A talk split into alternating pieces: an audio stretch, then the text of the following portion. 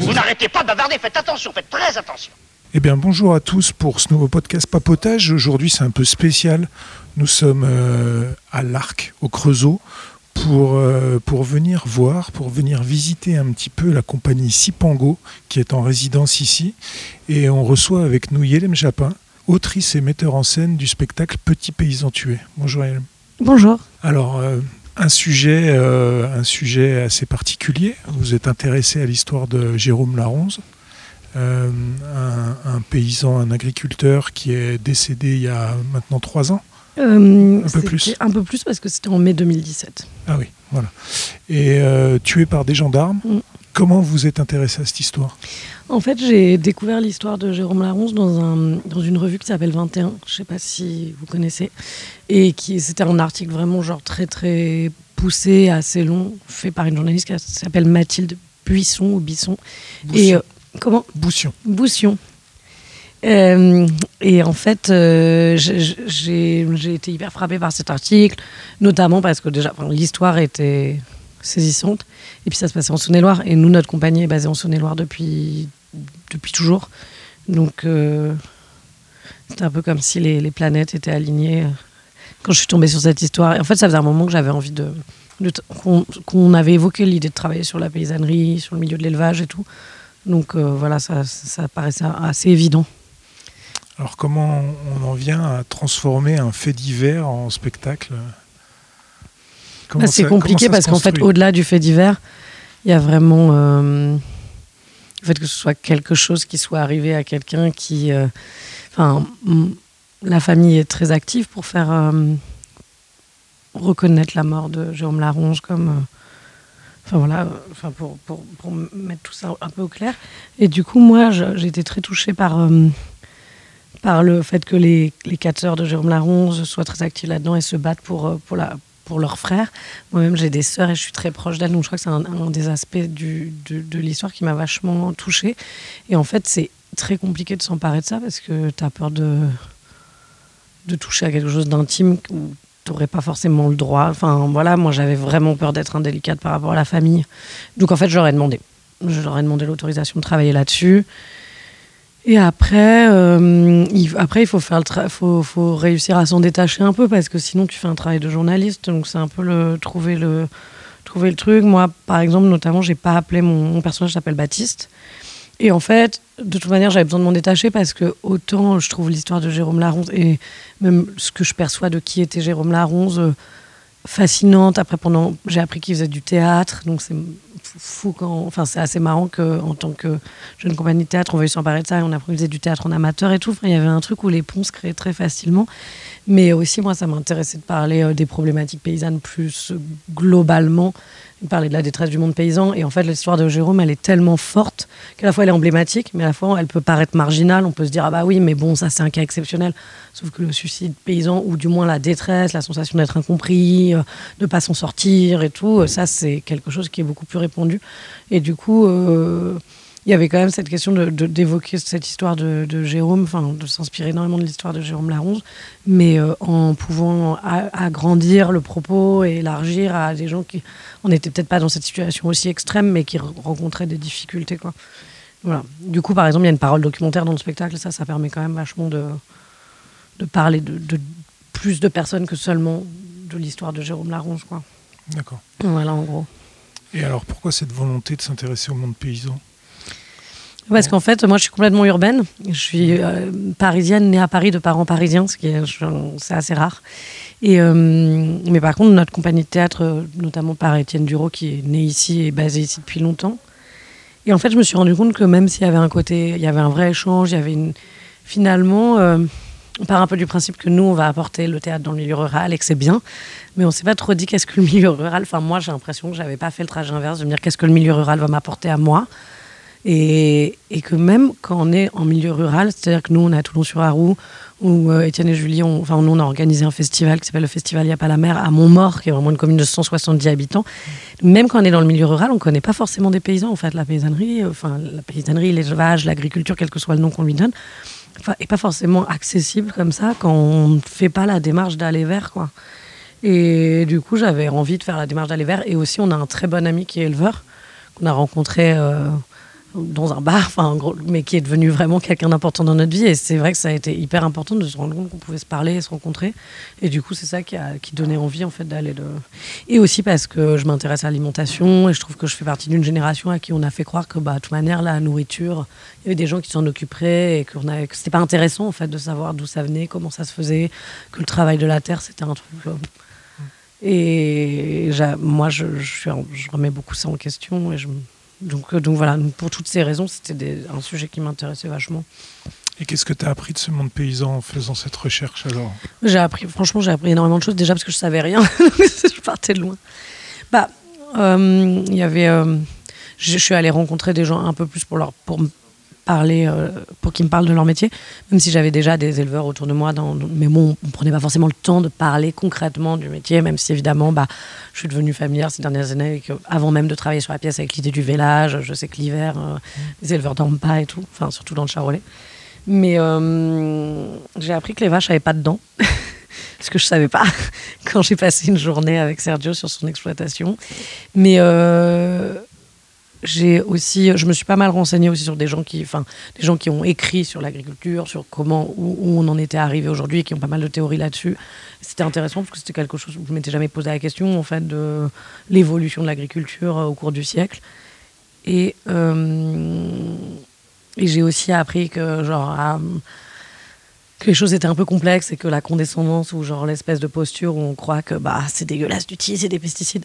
Ouais, mais bon, en même temps, c'est aussi un apprentissage qui a été fait. On a vendu ces produits à ces gens, on leur a dit de leur, en servir, qu'il y a une vraie détresse économique, une vraie détresse et que ça peut être très paniquant l'idée de s'en passer parce que si ça te fait perdre, enfin, je veux dire, si tu traites pas tes bêtes contre, je sais pas, euh, si tu leur, leur, leur donnes pas un vermifuge hyper actif, bien puissant et tout, et que bah, cette année-là, tu as X bêtes qui, qui passent. Enfin, le pari est trop dur, quoi. Enfin, c'est- c'est c'est- c'est compliqué, quoi, de- d'amorcer ce changement parce que parce que parce qu'il n'y a pas de marge de manœuvre, en fait, parce que c'est des gens qui sont à, beaucoup euh, qui sont à, euh, enfin, qui sont dans une vraie précarité, un vrai danger de perdre leur activité. Donc, euh, voilà. Et Jérôme Laronze là-dedans Comment il en est arrivé là pour toi?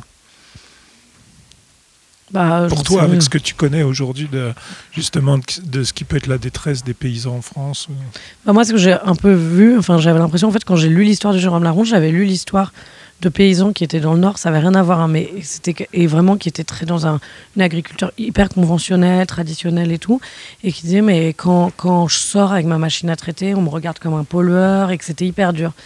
Et il disait d'ailleurs, nous, nous, nous avait demandé de nourrir le monde. Et c'est quelque chose que, qui revient beaucoup chez les paysans. Et en fait, je me suis rendu compte en lisant l'histoire de Jérôme Laronce que, en fait, quel que soit le chemin, j'avais l'impression qu'il n'y avait jamais de bon chemin. Jérôme Laronce, il, questionnait les normes et tout, et il s'est retrouvé marginalisé, et c'est arrivé à un point impensable. Et ceux qui, qui font exactement comme on leur a demandé de faire, ils ont aussi la sensation euh, d'être marginalisés par la société ou d'être pointés du doigt. Donc c'est euh, l'impression qu'il n'y a pas de bonne solution. Et pour Jérôme Laronce, moi je pense que c'est quelqu'un qui avait des convictions, qui à moitié, euh, qui en fait avait des fortes raisons de faire ce qu'il faisait, mais qui s'est un peu entêté et qu'en fait après le moment où il s'est dit bon, je vais pas m'en sortir en fait, je vais pas gagner ou j'en sais rien et que et qu'il a voulu rétablir la situation, on est tellement dans des espèces de trucs de sanctions en fait, de punitions, de machin qu'il a pas pu, il a pas pu. En fait, il a le moment où il s'est dit bon, j'ai envie de régulariser ma situation parce que au final, euh, bah, j'ai envie de vivre et j'ai envie. de- Enfin, et ben en fait, à ce moment-là, c'était coincé parce que les choses ont pris du temps et que voilà et que. et J'imagine qu'il a été aussi très stigmatisé et tout, euh, même. Enfin, je pense que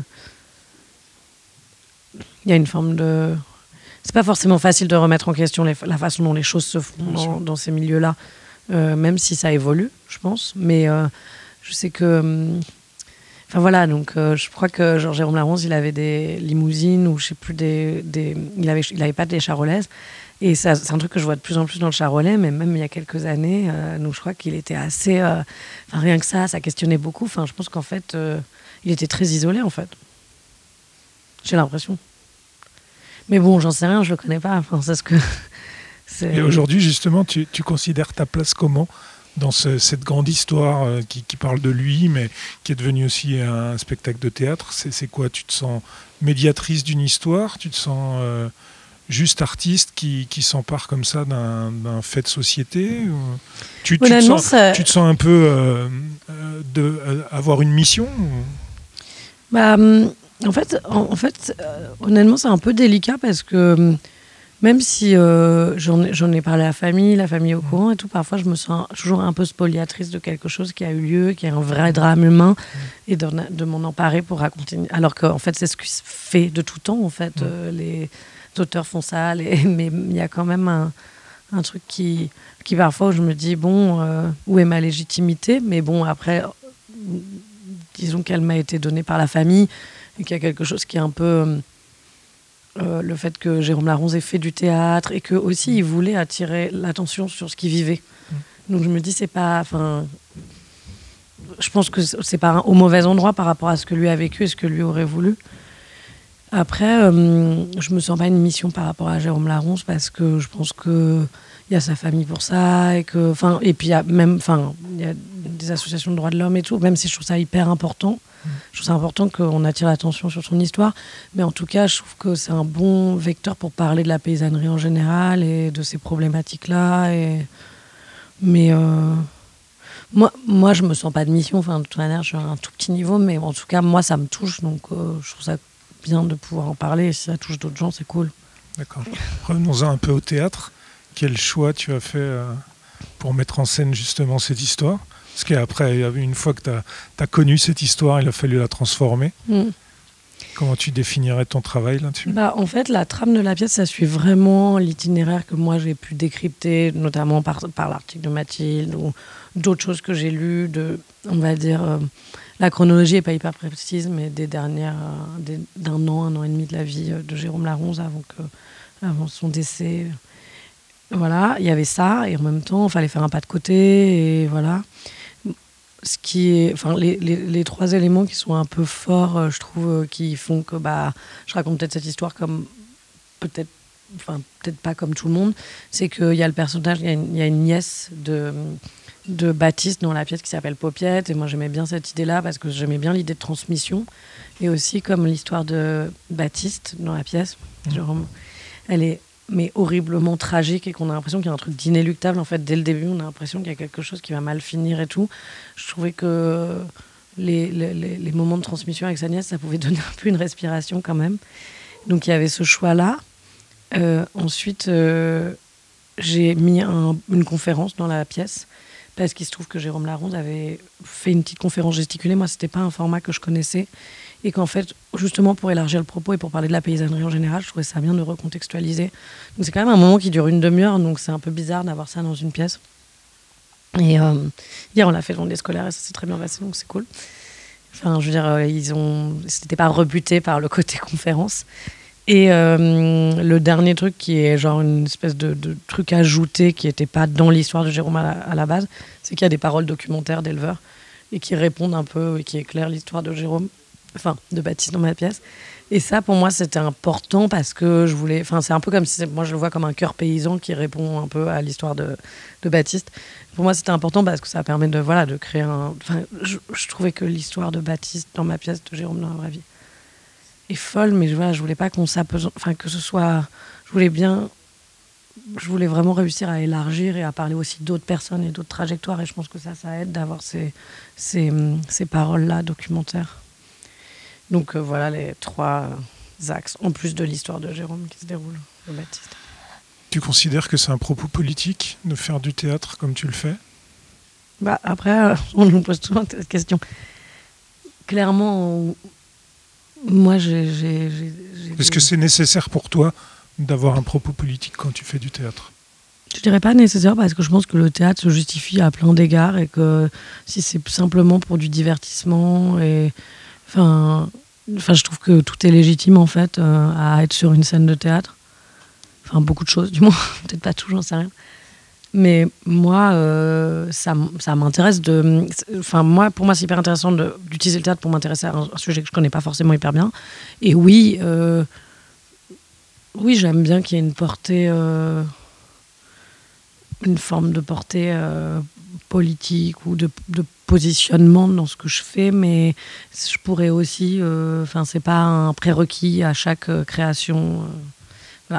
Et on me demande, on m'a déjà demandé, est-ce que c'est du théâtre militant ou des choses comme ça, mais bon, je sais pas trop ce que ça veut dire en fait. je pense que tu peux être militant et faire du théâtre à côté, que les deux se rejoignent pas forcément sur scène, ou que tu peux apporter des paroles très fortes, mais que ça fait pas forcément. Enfin, moi, je, je, veux quand même que la pièce reste une pièce et que ce soit pas l'étendard euh, d'une cause très spécifique. Voilà, c'est juste ça. et ça ne veut pas dire qu'il n'y a pas une convergence et que ça s'aide pas mutuellement. Mais voilà. Après, je te demande ça parce que chez Odile, on s'intéresse aux gens qui, pas forcément qui sont militants, mais qui s'engagent sur le territoire, puisqu'on a choisi d'être d'être un média qui traite les, mm. choses en local. Et enfin voilà, c'est intéressant de, de voir quelle, quelle place prennent les gens. D'autant plus s'ils ne sont pas forcément d'ici à la mm. base. Euh, quelle place ils ont envie de prendre, comment ils s'engagent sur le territoire bah, Clairement sur ça. Par contre, là, genre, du coup, je sais pas si c'est politique et tout, mais la, la le positionnement de la compagnie est vraiment là-dedans. Et c'est un choix. Ça s'est pas fait par hasard. C'est-à-dire que Julie et Étienne, ils ont, ils ont fait le conservatoire à Paris, ils ont choisi de revenir en Bourgogne, de s'installer ici, de faire du théâtre en milieu rural, d'aller d'aller à la, à la rencontre. là, on est au Creusot à l'Arc, mais nous, on joue hyper souvent dans des mini-communes et tout. Mm. Euh, et d'aller à la rencontre de publics qui sont genre pas forcément très accessibles habituellement. Et euh, le festival qu'on fait l'été, qui s'appelle Il n'y a pas la mer, euh, le président, c'est Sergio, donc il est éleveur. On arrive vachement à faire venir des éleveurs et tout. Et je pense qu'en ça, ça, c'est il y a une forme de, de, démarche engagée qui est, mais qui est sur le très long terme. Et en, moi, je, que je trouve importante parce que c'est vrai qu'on se rend compte que quand on se parle, ça se passe mieux. Enfin, ça fait très niais de dire ça, mais il y a une méfiance mutuelle entre genre les qui vient pas forcément que d'un côté, mais entre genre le monde de l'agriculture et, et, les, et, les, et, les, artistes, mmh. la culture. Et, euh, et c'est très facile de se taper un peu les uns sur les autres et ça fait un peu le jeu de gens qu'on n'aime pas. Donc euh, je trouve que c'est assez bien de savoir se rencontrer et se parler et ça c'est cool. Et ça marche bien, le festival et tout, ça marche hyper bien en fait. Bon, tu t'es bien acclimatée alors en tant que parisienne euh, à la bah, campagne Alors je vis pas en Bourgogne. je vis pas en Bourgogne parce que déjà je travaille beaucoup dans le sud de la France, donc je vis à moitié entre Paris, 7 et euh, je passe. Je pense que je passe trois, bien trois mois, quatre mois par an ici, entre les différents endroits où on travaille. Donc bah oui, ça fait partie de ma vie quoi. Ok. Merci Hélène. Bah de rien, merci à toi, merci à vous. Alors nous maintenant on va en profiter dans cette période un peu spéciale. On va faire un peu les égoïstes et nous on va voir un spectacle. On sait que c'est pas donné à tout le monde. Alors on va se pencher sur Petit Paysan Tué, on va regarder ça et on vous en parlera dans un prochain article qui accompagnera ce podcast. Voilà, merci pour avoir écouté ce nouveau papotage et à bientôt pour un autre podcast.